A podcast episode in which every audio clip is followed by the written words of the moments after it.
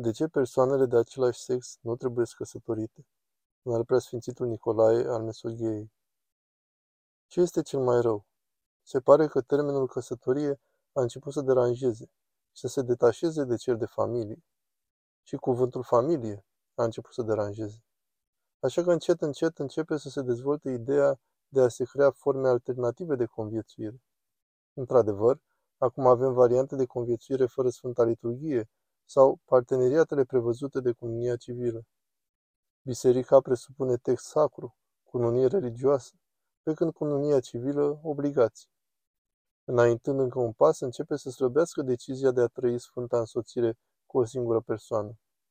Aici, în Creta, mai nou citim că la unele hoteluri are loc așa zisul swinging. Participă, adică toți împreună, și oricine vrea, orice ar vrea, orice ar veni în minte, poate să o facă inclusiv cu știința așa numitului partener. A slăbit și termenul de soț, însoțire, un termen foarte puternic. Sinusia, unire. Sunt termeni care se folosesc. De exemplu, Sfântul Ioan Scărarul folosește cuvântul sinusia pentru rugăciune. Este mișcarea omului către Dumnezeu, încercarea de a se împărtăși unul de celălalt. Acum pleacă cineva și se zice, partenerul meu.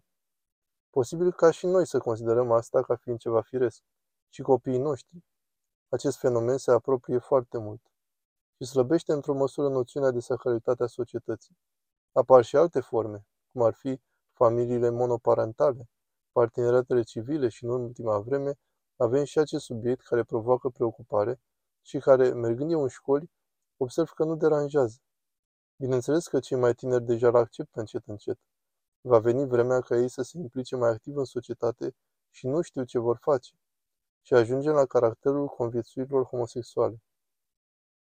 Cu dorința celor de aici, din Grecia, de a li se oferi dreptul de oficiere a căsătoriei. Și spun asta partidele politice, toate partidele. A căpătat o nuanță politică și apare un lobby politic internațional foarte puternic care dorește să susțină acest lucru. Acestea ne îndepărtează de sensul tainei. Așa cum Dumnezeu, din prea plinul iubirii Lui, a creat lumea, a creat viața, din iubire izvorește viața. Tot așa, din iubire izvorește viața în cadrul căsătoriei. Căsătoria este un pântece care naște viață, naște copii. Voi spune două, trei lucruri despre acest fapt pe care le consider a fi foarte importante. Este vorba despre următorul lucru, și asta pentru că în ziua de azi se spune foarte des că din moment ce doi oameni se iubesc, de ce să nu se căsătorească, chiar dacă sunt de același sex? Nu. Țelul iubirii este de a crea unire. Să vă explic ce înseamnă asta. Ca să se creeze unirea sufletească și trupească, să începem cu cea trupească. Trebuie oamenii să fie complementari unul altuia, nu la fel. Complementari. Nu se unesc doi bărbați împreună. Îmi cer iertare dacă poate trimit cu gândul la alte lucruri, nici două femei. Complementari, anatomic, este un bărbat și o femeie. 1. Al doilea aspect, fiziologia lor. Uitați-vă ce frumoasă este fiziologia corpurilor. Toate sistemele corpului sunt aceleași la bărbat și la femeie. Sistemul renal este la fel și la bărbați și la femei. Sistemul respirator, sistemul digestiv, funcția hepatică, toate. Singura diferență se găsește la sistemul reproductiv. Și încă ceva. Sistemul digestiv și toate celelalte funcții ale organismului sunt în slujba propriului corp. Sistemul reproductiv nu poate să funcționeze pentru euul propriu. Al treilea aspect. Toate sistemele funcționează într-un mod reflex. Eu nu pot să opresc în acest moment sistemul renal. Nu pot să fac ceva și să opresc funcționarea rinichilor mei. Nu se poate. Dar această funcție reproductivă este supusă controlului conștient. Vedeți, deci, că omul poate cu de la sine putere să o controleze și, în al doilea rând, presupune și participarea unui al doilea om, complementar anatomic și fiziologic și biologic. Toate celulele sunt oarecum asemănătoare, pe când gameții sunt diferiți. Așa avem ovulele, cu genom haploid, pe când toate celelalte celule au genom diploid deci sunt complete, și spermatozoizii care și ei au genom haploid. Și ce le trebuie? Nu se combină ovul cu ovul, nici spermatozoid cu spermatozoid, ci un spermatozoid cu un ovul. Așa se întâmplă. Nu a reușit nimeni să le facă altfel. Aceasta este fiziologia corpurilor și aceasta este fundamentul ei biologic. Și cum se va întâmpla lucrul acesta? Prin unire.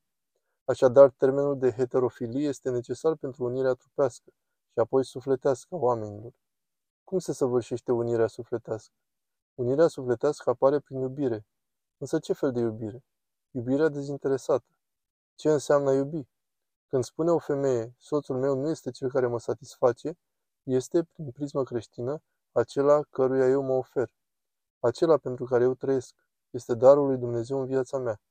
De ce suntem așa de departe de acest înțeles al lucrurilor?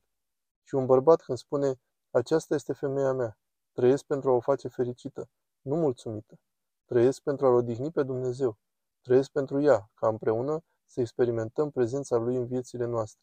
Și chiar de nu ne potrivim de multe ori. Eu am cunoscut asemenea situații la părinții mei. Nu mă rușinez să mărturisesc că nu se potriveau.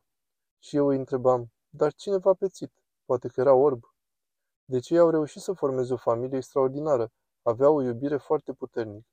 Eu am amintiri minunate din perioada în care am crescut în casa mea și sunt recunoscător în fața lui Dumnezeu pentru cum s-a întâmplat să se găsească acești doi oameni, care nu se potriveau deloc, ci au reușit să aibă o iubire așa mare.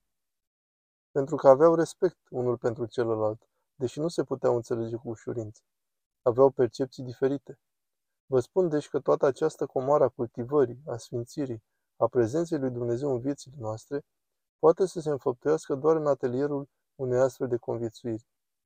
Vin mulți tineri și îmi spun pentru că eu mă ocup și de tineri. Părinte, să înaintăm spre căsătorie? Eu îl iubesc și el mă iubește. Fii atentă dacă te respectă. Ce înseamnă acest lucru? Acesta este cel mai important lucru. Vezi dacă te respectă. Te iubește? Poate să spună că te dorește. Aceasta nu este iubire. A te respecta înseamnă că ești ceva neprețuit pentru el. Și acest fapt naște altfel de iubire. Iubire care are recunoștință. Iubire care are încredere.